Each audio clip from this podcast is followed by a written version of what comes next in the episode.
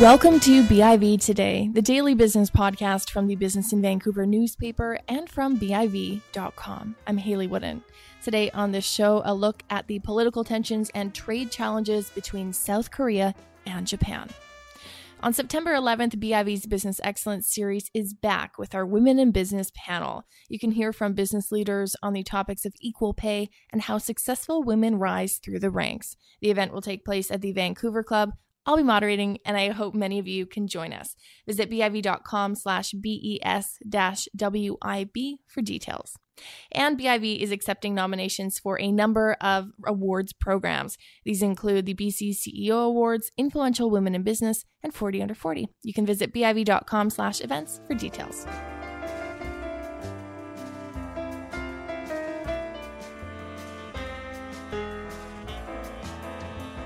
Every other week, we take a deeper look at the economics, policies, issues, and politics of the world's fastest growing region in our Asia 360 segment. Today, tensions and trade challenges between two of Canada's trade partners, South Korea and Japan. Jeff Reeves, Vice President of Research at the Asia Pacific Foundation of Canada, joins me for the discussion. Thanks so much for coming on. Thanks for having me. I know that some of the issues involved in this are long standing ones. Tell me where these issues really began. Yeah, absolutely. Um, so right now, what we're seeing within the uh, the Moon Jae-in administration is uh, revisiting two pretty significant historical issues with Japan. One of which is much more rooted in identity politics, and the other that has uh, trade and economic uh, implications.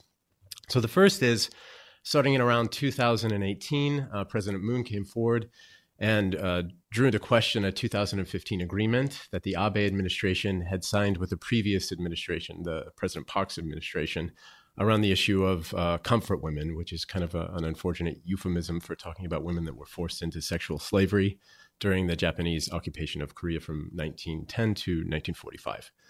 So uh, in 2015, the South Korean and Japanese governments came together and made an agreement that said this issue would be put to, to rest. The Japanese government issued a formal apology, and they also allocated almost about 10 million US dollars to a, um, a reconciliation fund. So, Japan, from the Japanese perspective, this issue was finished.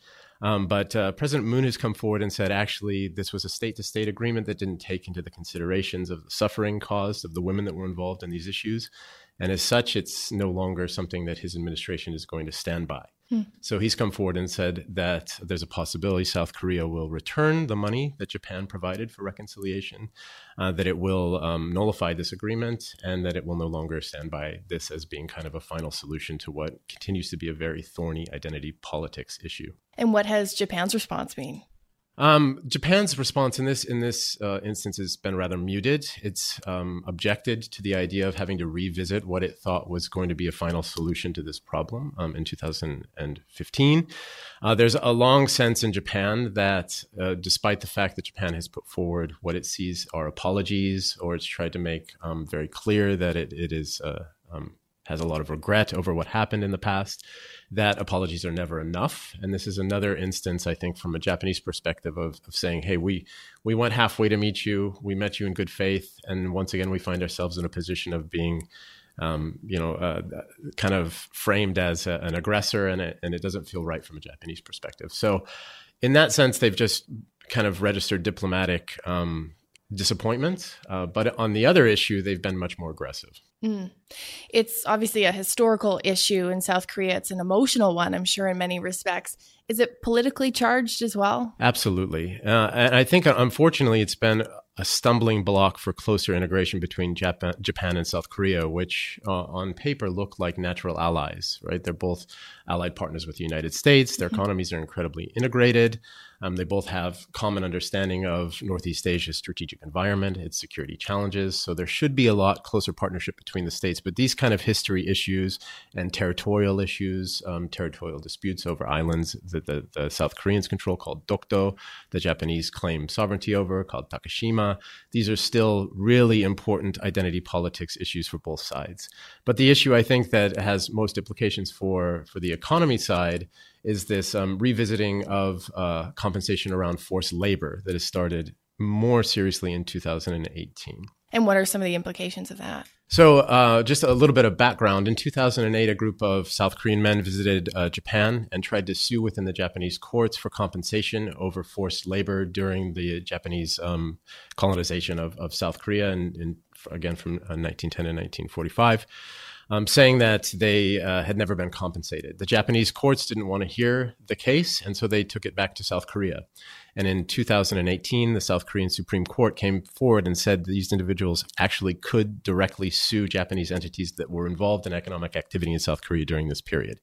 So they did bring a lawsuit against Japanese companies like Nippon Steel uh, and and they did win. And the Japanese, or excuse me, South Korean courts came forward and said that these organizations or these uh, these corporations should compensate the individuals uh, that that were forced into to labor. Mm. From the Japanese perspective, um, although this this is a nominal amount of money we're, we're, talking about, each individual is suing for several hundred thousand dollars. Uh, this is unacceptable because they see that this issue was solved during the 1965 normalization of relations when South Korea and Japan uh, came to an agreement over um, compensation to workers. And Japan provided almost 10 billion US in, in modern um, uh, in modern value to the South Koreans directly, uh, including compensation for these individuals. Uh, and uh, that money was misallocated at the time. The South Korean government actually used it to invest in uh, economic development, which ultimately helped South Korea develop as a, a modern economy but that money didn't make it down to the South Korean workers, which is the the perspective that the South Koreans are bringing to this case. Does the South Korean government acknowledge its role that it took what was supposed to be compensation and instead invested it in the economy? Absolutely, uh, and but do stress this fact that this was a state-to-state agreement. Again, mm. focusing on the the human side of things, which I think isn't entirely appropriate. Once again, saying these individuals' suffering was not addressed. Uh, while state-to-state agreements might be fine, the political situation has changed over time. South Korea is a very different country than it was in 1965. It has a fundamentally different political structure, much more democratic.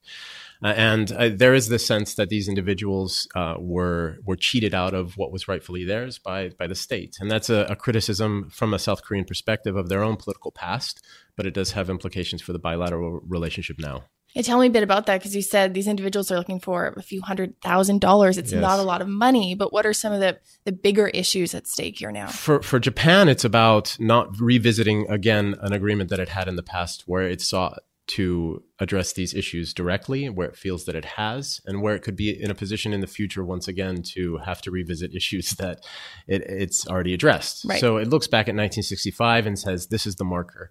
So within that uh, agreement that normalization agreement that south korea and japan uh, signed there is room for mediation on these issues. And japan has actually approached south korea within that framework and said okay, we don't agree, but we we want to talk and we want to solve this bilaterally. The South Korean side wasn't willing to do that. Rather, South Korean um, courts agreed to seize uh, around 30% of Nippon Steel's assets in South Korea, which amount to about $10 million, and said that they would hold on to those assets until such time that that compensation was made available to the South Korean claimants. How has that been interpreted in Japan? So Japan at that point decided to be more aggressive in their response and started to put export controls around some key chemicals, three in particular, that are um, critical to South Korea's domestic uh, manufacturing around um, memory chips, in particular, the chips that go into phones and computers. So it's a, um, a pretty significant export control at this point. Uh, I think Goldman Sachs came out with some figures that say if they stay in place, it could cost the South Korean economy about 20 billion per year. Wow. Uh, Samsung, for instance, is dependent on uh, Japanese imports for about 90% of these chemicals. So we've already seen prices of memory chips starting to go up. And there's a, um, uh, an expectation that, that these costs could spread not just within um, telecommunications and, and computers, but could actually move into automobile, uh, uh, automotive sector and potentially food and beverages as well. Uh, so there is a big implication. So Japan really ratcheted up the tensions. It's also threatened to take South Korea off its white paper, which is essentially a list of uh, countries that Japan gives preferential treatment to around trade.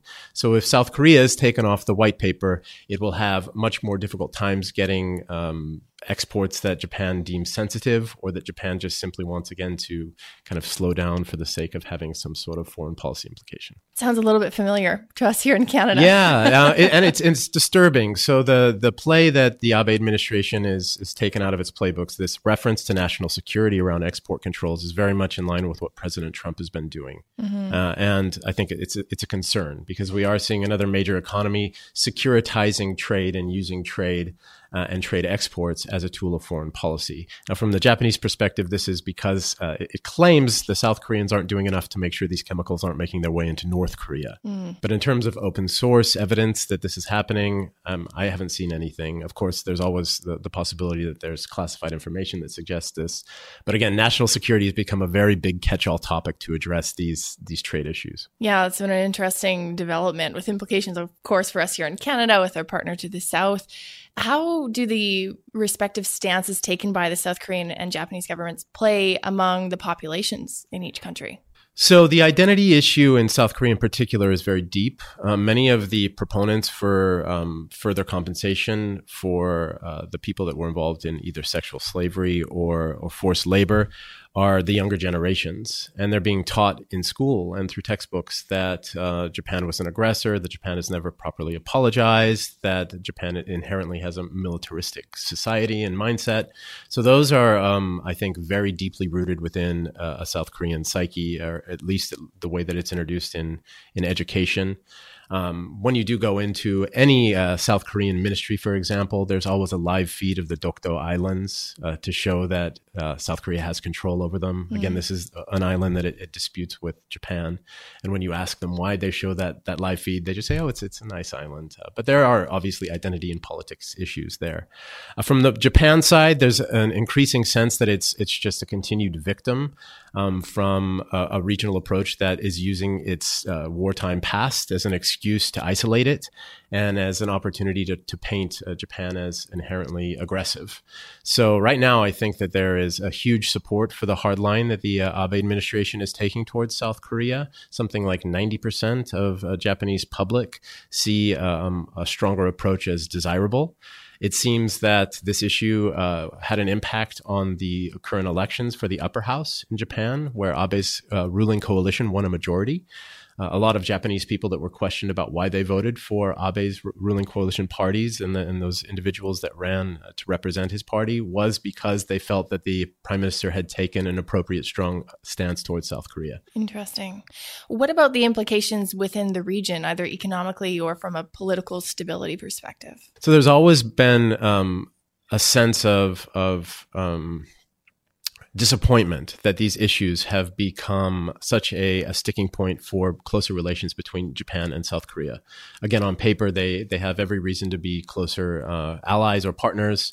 Uh, they share many many concerns. Um, so the fact that they continue to have these identity issues play such a, a, predominant role in the way that they think about one another, and that this is pre- preventing them from becoming closer politically is, I think, incredibly unfortunate for Northeast Asia's overall s- kind of strategic stability environment. I mean, these two countries really do need to be working together on issues uh, around North Korea, for example, around um, China's growing influence. They both have shared concerns over the role that China is going to play in Northeast Asia there's opportunities for them to engage with China. The, a long time they've talked about trilateralism between Japan, South Korea, and China, mm. but these two countries can't even really have good bilateral relationships. So how can they enter into trilateralism? And of course, the the United States would love to see greater trilateralism from its perspective on military issues with with its two allied partners. Might we see U.S. engagement or more U.S. engagement in resolving this issue? Is there a role for the United States to play? So there are prominent people in the United States that have worked in past administrations that are arguing that the Trump administration should take a more active role.